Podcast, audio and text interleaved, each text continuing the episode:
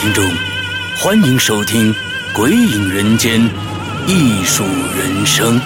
那么今天我们请到了周德东老师。大家好，我现在在《鬼影人间》啊，在这个这儿啊？一会儿你仔细听我在说什么，会有一些平时你们听不到、很生活的一些对话，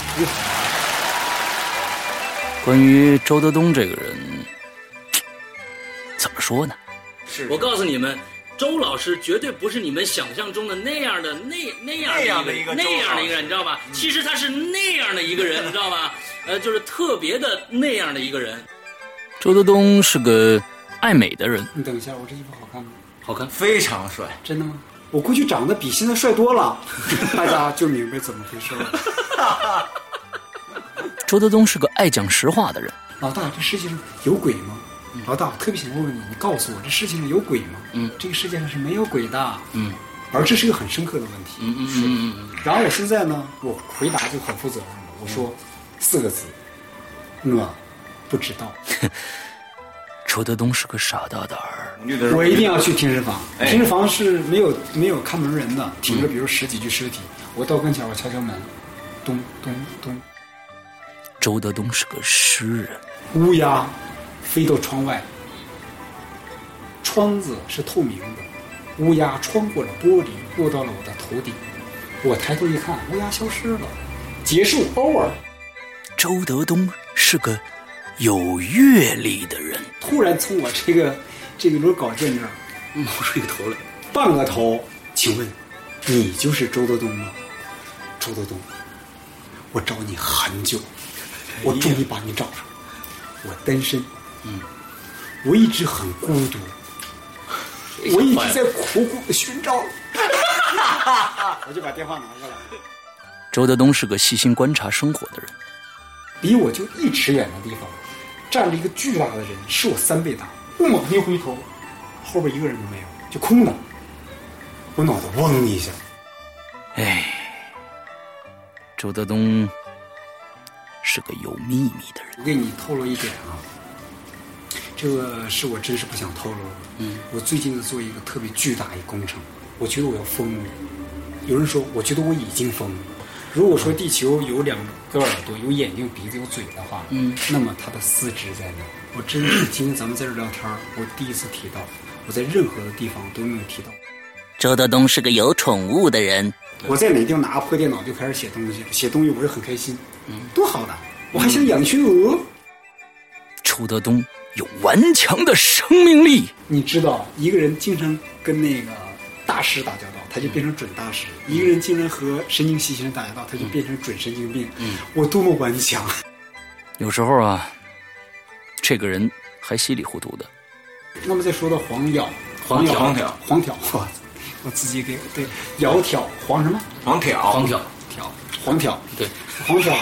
之所以总之呢，老周是个可爱的大男孩儿。这个周老师平时写了些什么呀？把人孩子吓成这样。九十分钟访谈，让你了解一个不一样的周德东。我非常感谢所有的这我的粉丝、读者。鬼影人间，艺术人生，近期播出。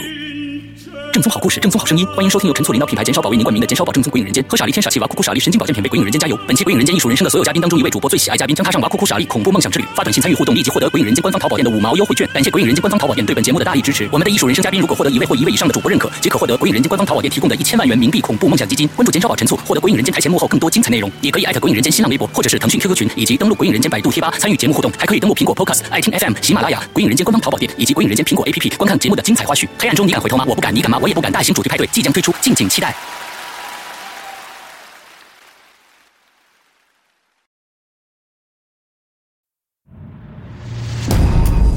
你买废品吗？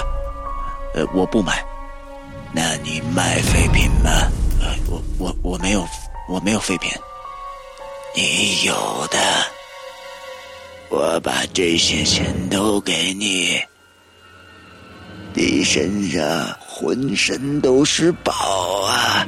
我除了头发，还收指甲，还收眼珠，我还收心肝肺。中国东北边陲绝伦地小镇，一群朴实的居民，一个一岁的婴儿，一道简单的数学题。哪个是活的？哪个是死的？你算清了吗？三减一等于几？鬼影人间挑战恐惧极限，周德东经典恐怖小说《三减一等于几》，二零一三年八月三日零点全球发售。关注鬼影人间新浪微博，免费下载鬼影人间苹果 APP，登录鬼影人间官方淘宝店获得相关资讯。酷热八月，恐惧来袭。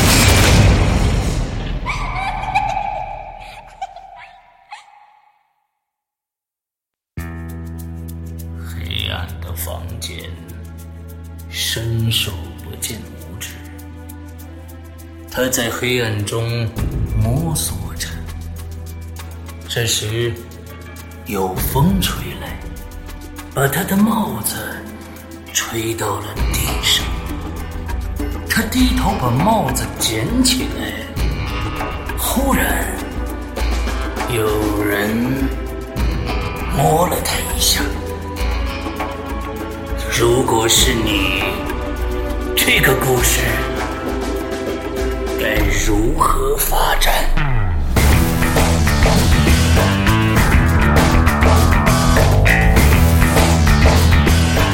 鬼影人间开启全新恐怖有声平台，打造国内首档大型惊悚有声互动栏目。你现在收听到的是《鬼影重重》。鬼门洞开，你是天使还是魔鬼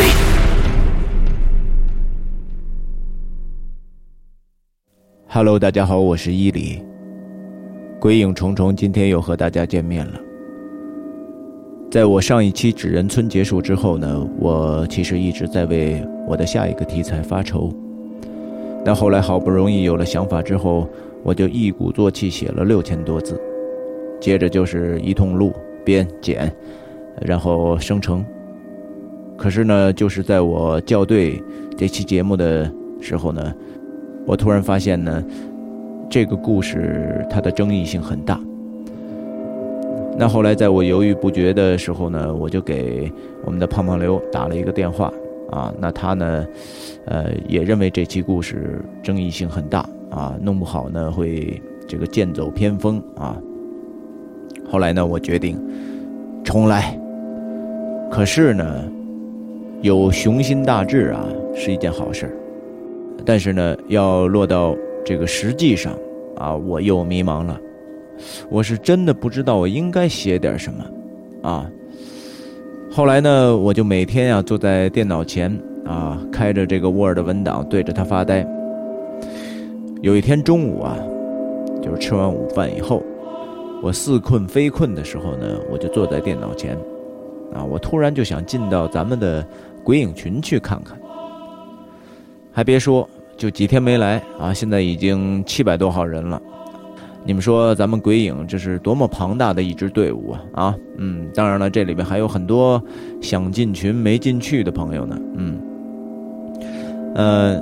那试想一下啊，就是说，如果要是这个鬼影，咱们要是搞一个武装组织啊，咱们都可以劫富济贫了，啊，这个脑子又飞了啊。回正题，呃，我当时呢就是看着咱们鬼友聊的啊，还挺热闹啊，那字字条啊蹦得特别快，那大家呢好像在聊着一个算命的话题，哎，这个时候呢我就来了一个灵感，哎，我就决定，嗯，就是他了。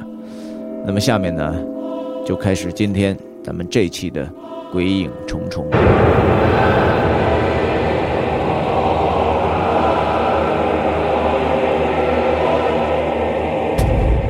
渊源，作者孙一礼，由孙一礼播讲，第一集。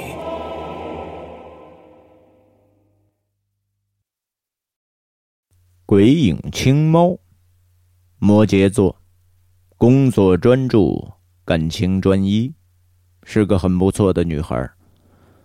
据我所知，她家在太原，好像做着有关艺术技艺类的工作。这个女孩子身上有点文艺气息。一天下午，青猫正在画室里专注的画画。这个时候，他的手机忽然传来了一条微信的声音。他打开手机一看，原来。是在鬼影群里认识的一个好姐妹，猫鼬。那微信上写着：“青猫，你在干什么？我想和你说说话，可以吗？”鬼影猫鼬，天蝎座，性格柔中带刚，刀子嘴豆腐心，做事儿仗义，心思敏感。第六感超强，她性感漂亮。据说，天蝎座的魅力指数在十二星座中位居榜首。他喜欢一切与神秘有关的事物。你说什么？我为什么这么了解？因为我的身边也有一只蝎子。哎，不过这只蝎子。可不是刘诗阳。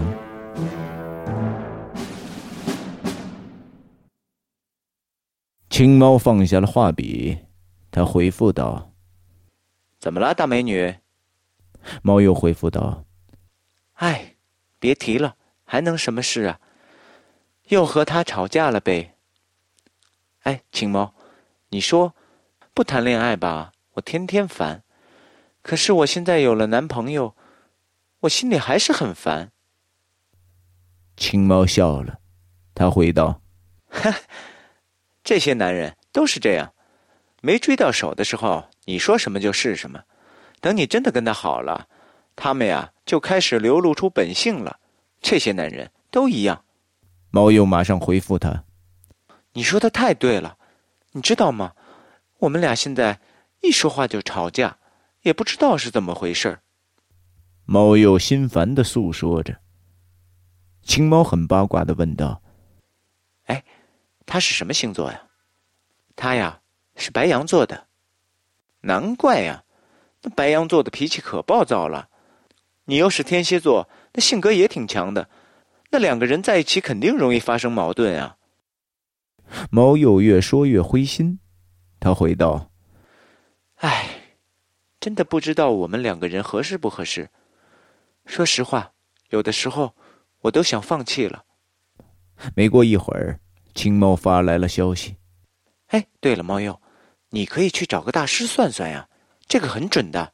要是合适的话，两个人怎么打都散不了；要是不合适啊，哼，再勉强都不行。”青猫说的很认真。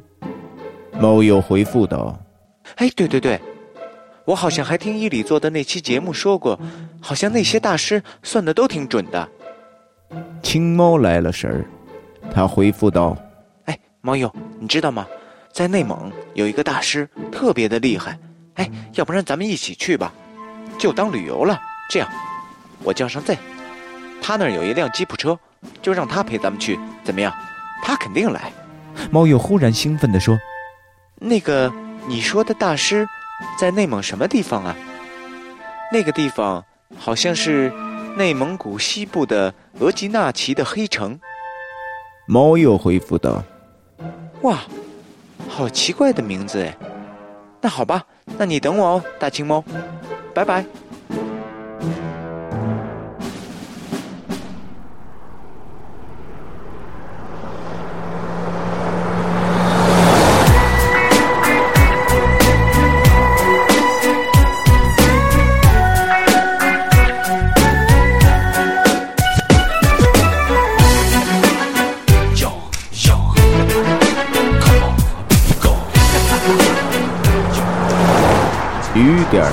在了正行驶在西北高速路，Z 驾驶的那辆吉普车的挡风玻璃上。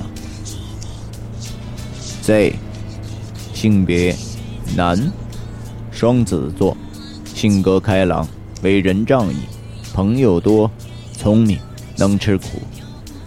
他是鬼影群的管理员，在群里有个很响亮的名字，江湖人称 “Z 娘娘”。Z 娘娘一边开着车，她一边说：“哟，要下雨了。”猫又坐在副驾驶。哎，怎么好端端的大太阳天，突然就下起雨了呢？青猫笑着回答道：“北方和南方不一样，这个地方就是这样，只要躲开这片云，雨马上就没了。”青猫正说着，吉普车再次冲进了阳光里。那雨果然停了，猫又笑着说：“哇，真神奇！” Z 娘娘马上说：“嘿呦，我说您悠着点嘿，你再把牙套掉下来。”哈哈哈！猫又一听，马上捂着嘴说：“流氓，你太讨厌了。”Z 娘娘和青猫哈哈的大笑起来。猫又接着说：“哎，对了，你刚才说那个内蒙的大仙儿。”你认识啊？青猫还没说话，Z 娘娘就抢着说：“他不认识，我在额齐纳旗那边有个哥们儿，他认识那边的萨满。”嗯，那萨满是什么？Z 娘娘一看猫鼬和青猫都不知道，于是便摆起谱来。她说：“这个萨满教啊，哎，它是在这个原始信仰基础上。”啊，逐渐丰富与发达起来的一种，这个这个民间的信仰活动，它呢是曾经长期的盛行于中国的北方各个民族，不过现在已经很少了。所以呢，能够找到真正的萨满巫师啊，那是很牛逼的呀。他可以看到你的前世今生啊。猫友说：“真的那么厉害？”嗯，我就想问问我和我男朋友合不合适。这娘娘一听，她不屑地回复道：“嗨，那也太小意思了，你就问这个呀？那那那那也太亏了。我这次我得问问我这个生意啊，能不能够赚大钱？我得求大师保佑我呀！哎，对了，青猫，你呢？”青猫神秘的一笑，他回答道：“保密。”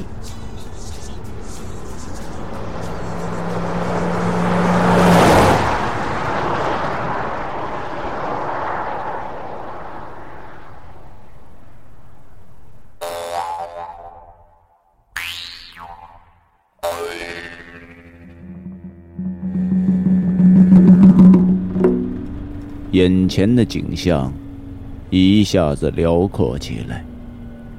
道路的两旁全是绿色的大草原，在草原的远处可以看到密密麻麻的白点。哎，猫友，你看，那山的样子都变了吧？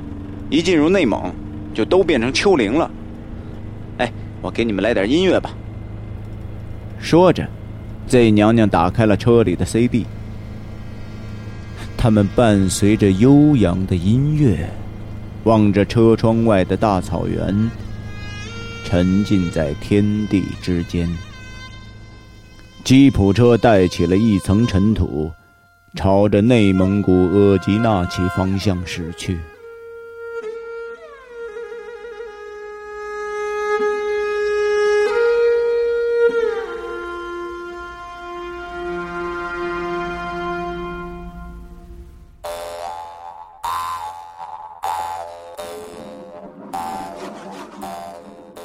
太阳西下，黑暗开始登场。这个时候，吉普车已经驶进了额济纳旗地界，走在了一条坑坑洼洼的土路上。四周已经看不到草原，取而代之的是一望无际的戈壁滩。地上干裂的缝隙，就像人体的毛细血管一样。没有规则的四散延伸着，上边长着一些顽强的植物，它们在风中摇摆着。这些植物在仅剩的一丝余阳的映衬下，好像饿死鬼一样，努力地伸着干枯的手指，像是在祈求过路者能够施舍给他们一些水喝一样。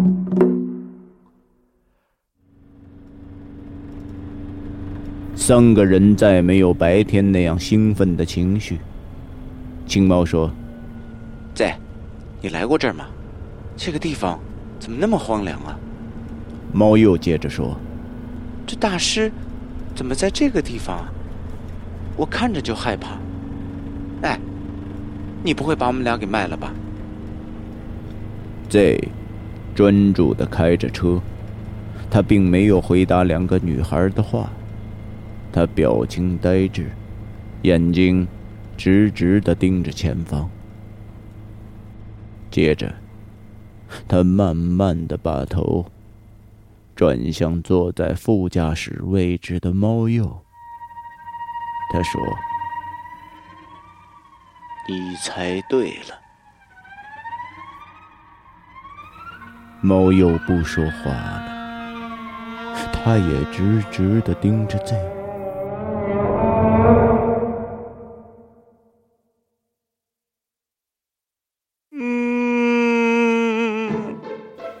猫又哭了。Z 娘娘见状，马上说道：“哎呦，好了好了好了！哎呦，你胆儿怎么这么小啊？我跟你开玩笑呢。”青猫见状，他有点生气，他说道：“你看你把猫友都给吓哭了，还开玩笑，真是的。”青猫一边安慰着猫鼬，他一边问 Z：“ 你以前来过没有啊？没走错吧？”Z 回答道：“哎呀，放心吧，就是这条路。”我都跟当地的哥们联系好了。哎，猫鼬别哭了啊！刚才跟你逗着玩呢，你最漂亮了啊！这觉得把猫鼬吓哭了，有点不好意思，也开始哄他。猫鼬委屈的说着：“讨厌，哼，我不理你。”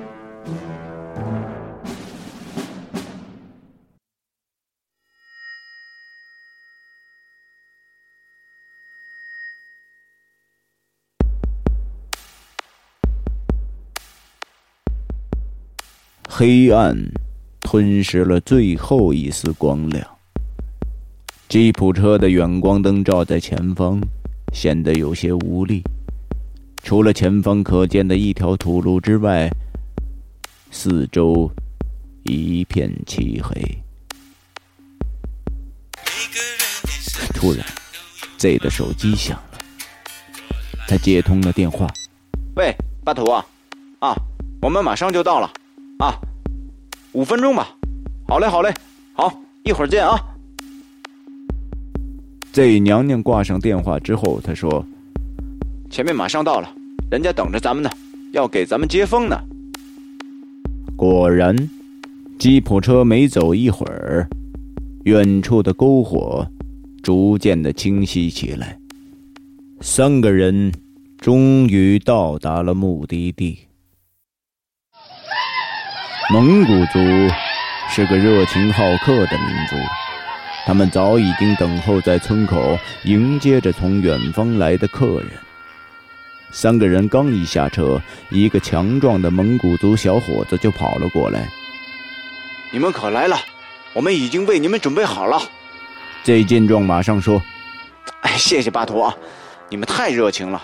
哎，我来给你介绍一下，这位是猫鼬啊，这位是青猫。”我的两个好朋友，那个蒙古族的小伙子也很有礼貌，他说道：“你们好，欢迎来到额济纳旗，我叫汉江巴图。”汉江巴图热情的介绍着自己。Z 娘娘说：“巴图，我这两个朋友啊，是特意来到这里，想请萨满给指点迷津的。”汉江巴图笑着回答道：“哈哈。”好，我们的萨满就在那里。巴图用手指了指围着篝火的人群，他接着说：“不过今天晚上，我们先为你们接风洗尘，等明天再让萨满好好给你们看看。跟我来吧。”说着，汉江巴图带着 Z、青猫和猫鼬向篝火的方向走去了。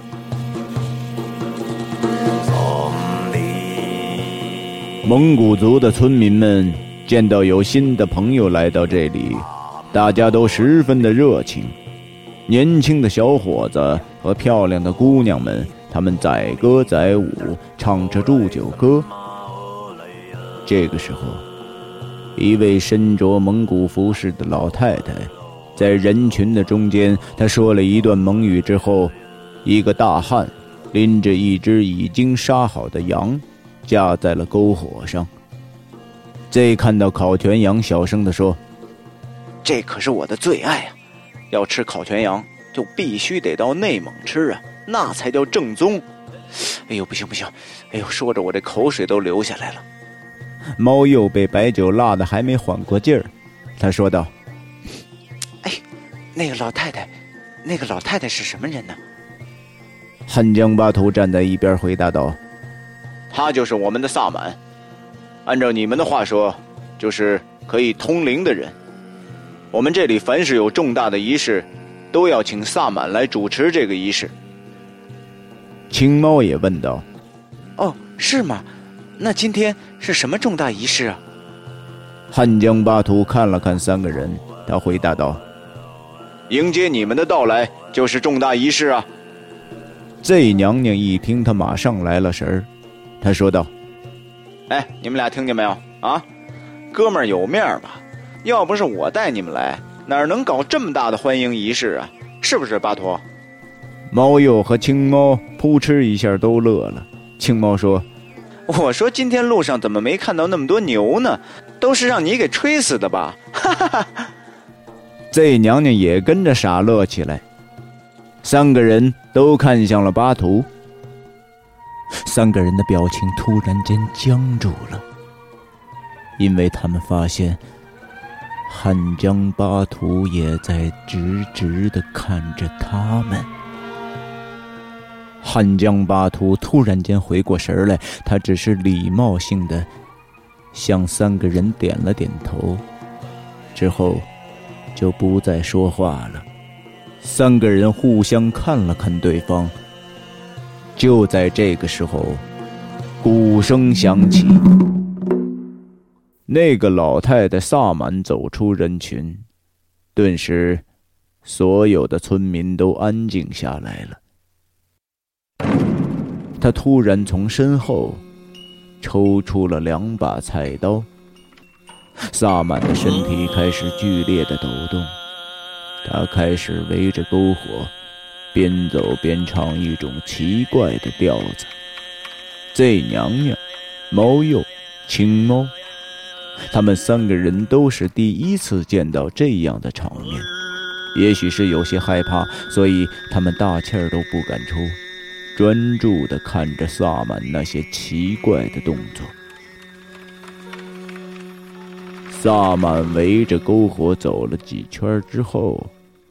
他突然停到了他们三个人的面前。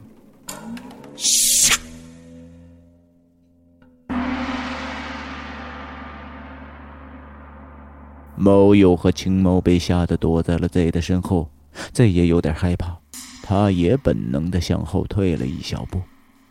萨满突然停止了一切动作，他两手拿着菜刀，自然的垂下，闭着眼睛。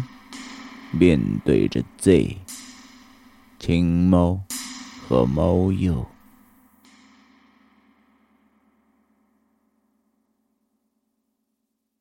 突然，萨满睁开了眼睛，他直直的看着 Z，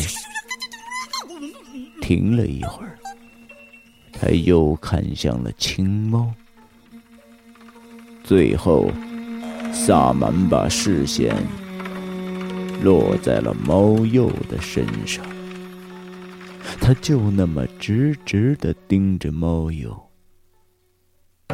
猫鼬吓得心脏都快跳出来了，他根本就不敢抬头，他不敢与这个老太太对视。时间好像过了很久。萨满突然举起那把菜刀，在猫鼬的头顶上敲击了几下之后，猫鼬被吓得一下蹲在了地上，他大叫了一声。就在这个时候，鼓声再次响起，萨满又抖动着身体，围着篝火开始转圈。当萨满再次回到原点的时候，仪式终于结束了。大家一下热闹起来，三个人愣在那里，久久回不过神儿来。Z 娘娘问道：“哎，巴托，这刚才是什么情况啊？”汉江巴图回答道：“哦，这是萨满专门为远道而来的朋友驱赶一些不好的东西。明天你让萨满好好给你们看看，咱们今晚就是喝酒吃肉。”唱歌跳舞，村民们早已经热闹起来。这个时候，一个漂亮的蒙古族女孩为他们端上来已经烤好的羊肉。Z 娘娘连忙说了声谢谢，就赶快大口的吃了起来。她说道：“哎呀，太好吃了！看见没有啊？要吃羊肉就得来内蒙啊！你们尝尝，这味道怎么样？哎，真的，我都觉得呀。”这羊肉一点膻味都没有，跟咱们城市里吃的那些羊肉根本就味道不一样。青猫说：“是吗？那我也尝尝。”嗯，的确和城市的羊肉味道不一样，哎，还挺香的。嗯，猫鼬，你也尝尝。猫又捡起了一小块羊肉，他放到了嘴里，可他还没嚼几口。就一下吐了出来。Z 娘娘见状，她说道：“哎呦呦呦，哎呦，你怎么给吐了这么好吃的羊肉？我说你在南方就没吃过正经羊肉吧？”猫又回答道：“不是，我怎么觉得这个味道有点奇怪呀？”说完，他不好意思的看向了汉江巴图。汉江巴图突然把目光从他们的身上移开，那样子好像什么都没看到一样。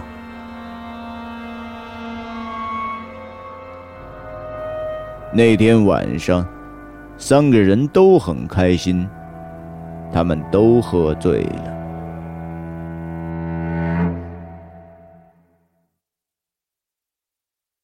第二天一大早。汉江巴图为三个人送来了蒙古早餐，几个人吃完早点，他们就跟着汉江巴图向村子的深处走去了。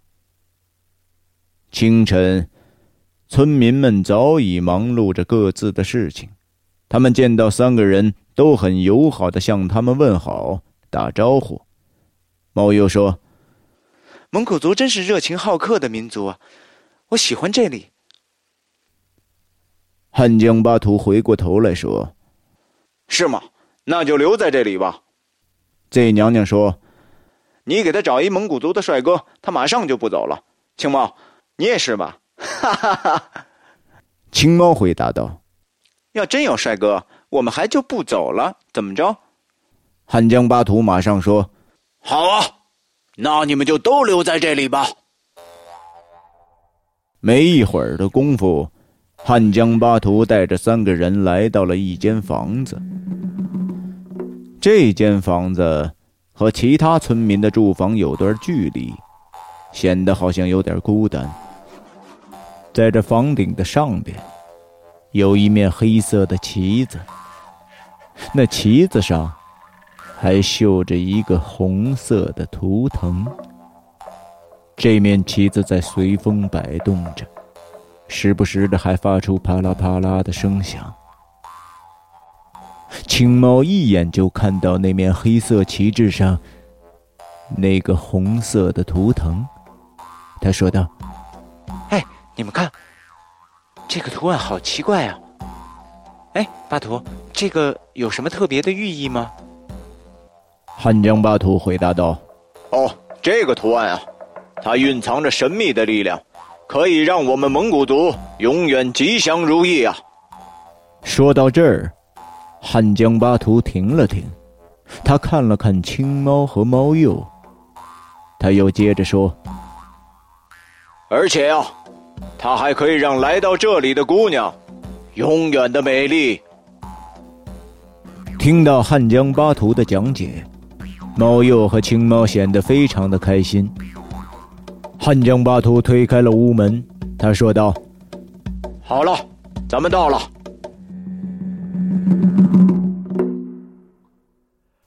三个人恭敬的走进了这间屋子。那位蒙古族的老太太萨满正端坐在中间，她的旁边还有一个比较年轻的女人，正和萨满说着话。萨满的身后挂着一副神像，而左右两侧的墙上，则挂着一些城市人的大头照，有男有女。全都是年轻人。看到三人有点疑惑，萨满身边的女人站起来说道：“你们好，我是花花格日乐，我是萨满的助手。哦，你们看到墙上的这些年轻人的照片，他们正在过着最幸福的生活，因为萨满每天都会为他们做祷告。”这娘娘一听，她来了神儿，说。是吗？哟，太棒了！哎，那我们能不能也挂墙上啊？花花格日乐和汉江巴图同时看了看端坐正中的萨满，萨满并没有回答。花花格日乐说道：“那就要看大家的缘分了。”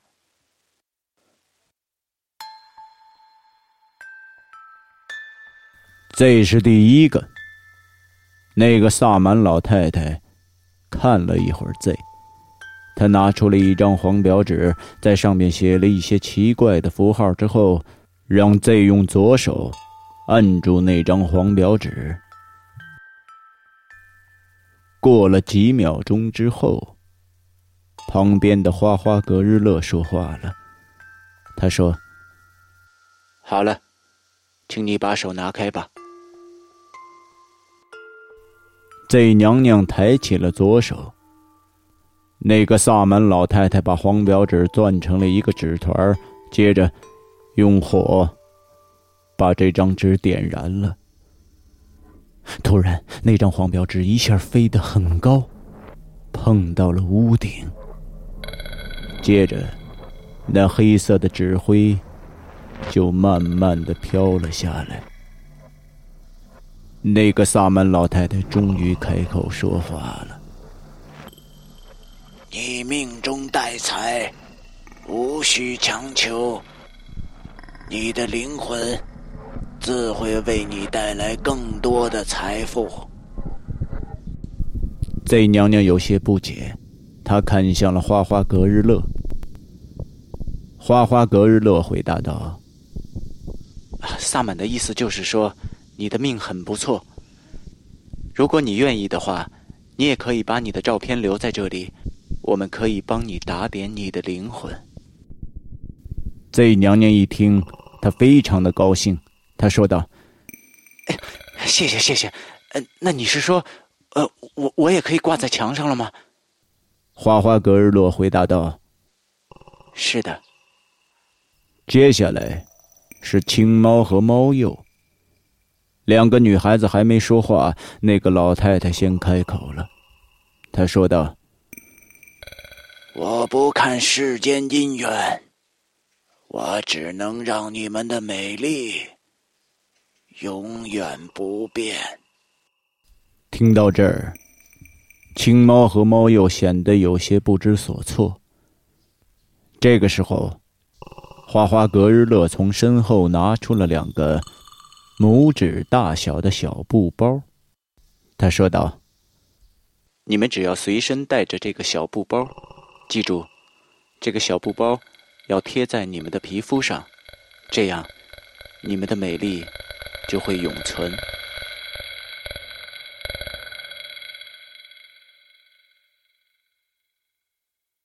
结果大家都很满意，Z 娘娘尤其显得兴奋。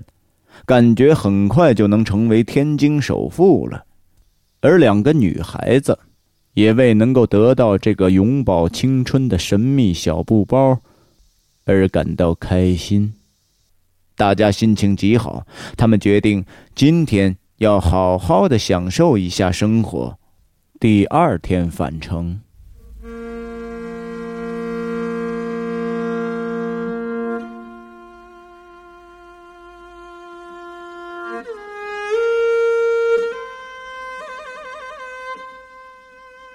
一个愉快而又欢乐的夜晚之后，太阳慢慢的从草原的东方升起了。三个人起的都很早，他们决定早点回家。于是，三个人就和那些很早就起来开始劳作的村民告别之后，他们开始踏上了返程之路。三个人还没有走到大路。突然就刮起了沙尘暴，能见度不足十米。无奈，三个人只能返回了村子。沙尘暴一直持续到晚上，三个人只能再住一晚，第二天再走。第二天，三个人还是起得很早。他们再次向那些很早就起来劳作的村民告别之后，再次启程。可是吉普车刚刚开出去没有五分钟，汽车又抛锚了。车一直修到晚上，终于修好了。三个人很无奈，只能是再住一晚了。这一夜，三个人都没有睡。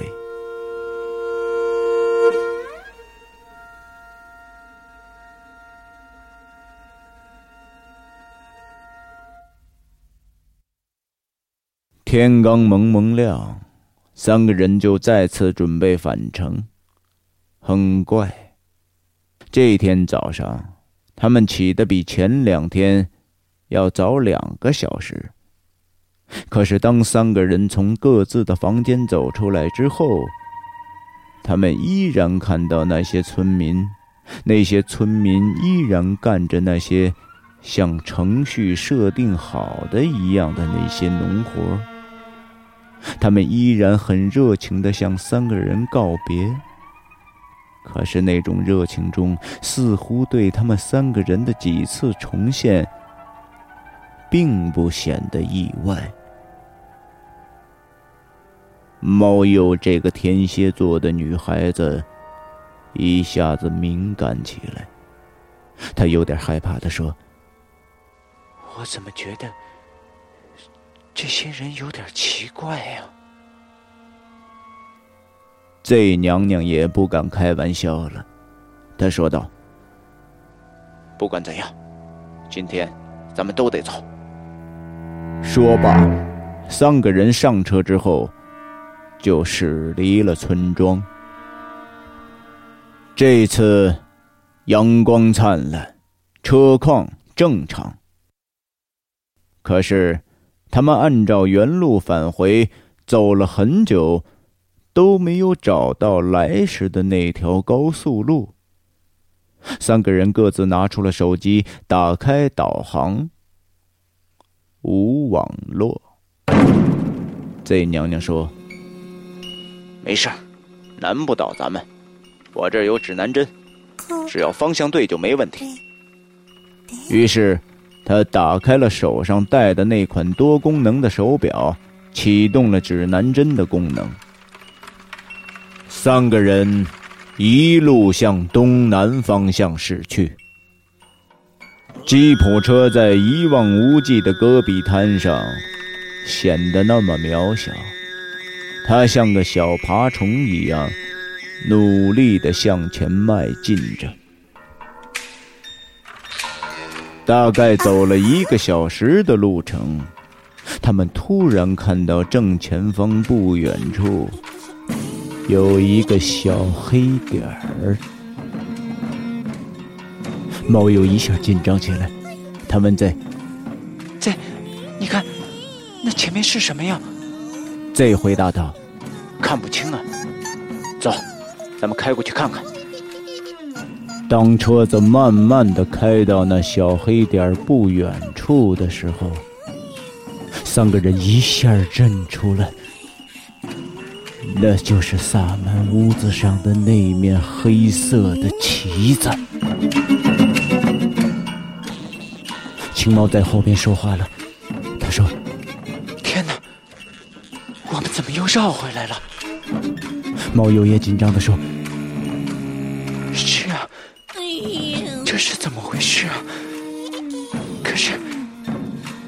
里没有其他的路可以走了。Z 娘娘沉了一会儿，她说道：“我也觉得有点奇怪，为什么我们走了三次都没走成呢？不管怎么说，咱们先开过去看看。”Z 娘娘把车又开近了一些，果然。他们又回到了这个村子。三个人坐在车里，谁也不说话了。正在这个时候，那些村民从村子的后身慢慢的走了出来。他们向 Z、猫鼬、青猫。热情的打着招呼。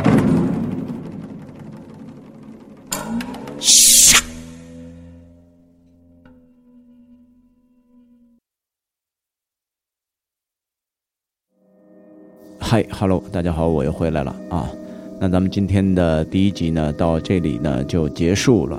那么下面呢，我说一下我的要求啊。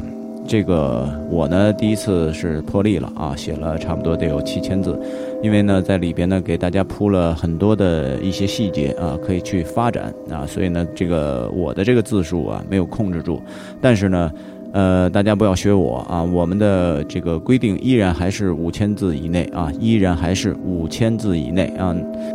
那因为这样呢，还是可以很好的保证我们的一个节目质呃节目的一个时长啊，然后呢，包括给我还有施阳呢，也不必带来呃很繁重的一个工作量啊，因为这个投稿。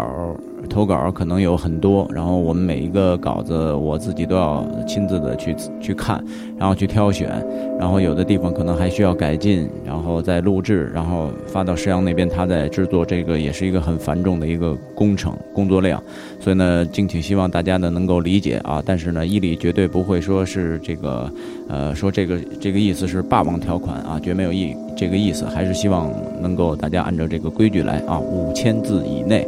那么说一下我们这个故事，我想让它往后发展到一个什么状况啊？现在呢，几个人走在里边啊，已经出不去了。那出不去了以后，我觉得，嗯，这个往后续写的朋友可以让他们在里边。这让这几个人啊，让这三个人啊，或者有其他的鬼友，然后加入进来，包括我们的这个花花格日乐汉江啊，其实呢是江汉，我把它特意写成叫汉江，汉江巴图，然后像这些人都要把它运动呃运运运用起来，然后呢让在里边呢造成这种呃几个人让他们九死一生的这种。艰险历程啊，然后呢，写的越惊险越好。但是呢，尽量的啊，我只是说尽量的啊，这个不要写鬼魂儿啊什么之类的。我觉得，呃，一些人间的东西，那种恐怖还是来自于心理。如果上升到一个鬼魂儿啊之类的东西呢，呃，我觉得好像意思不大啊，呃。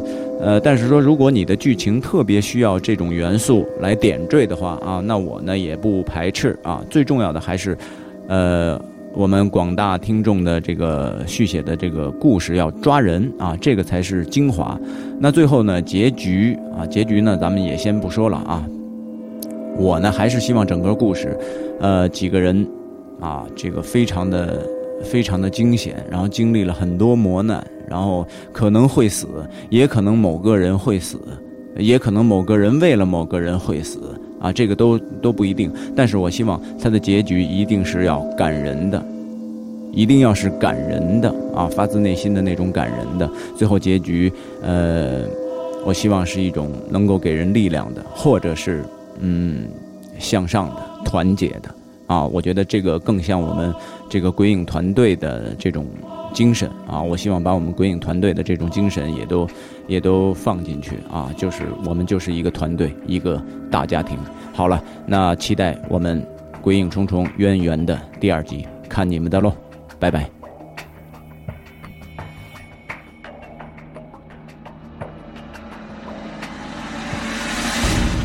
你刚刚收听到的是《鬼影重重》，故事并没有完结，下面的故事等着你来续写。主人公的生死掌握在你的手里。参与互动者，请关注《鬼影人间》豆瓣小站相关信息发布。来稿请发送至。邮箱 sy 二零幺幺 at 幺二六点 com。现在拿起笔来把血写在纸上。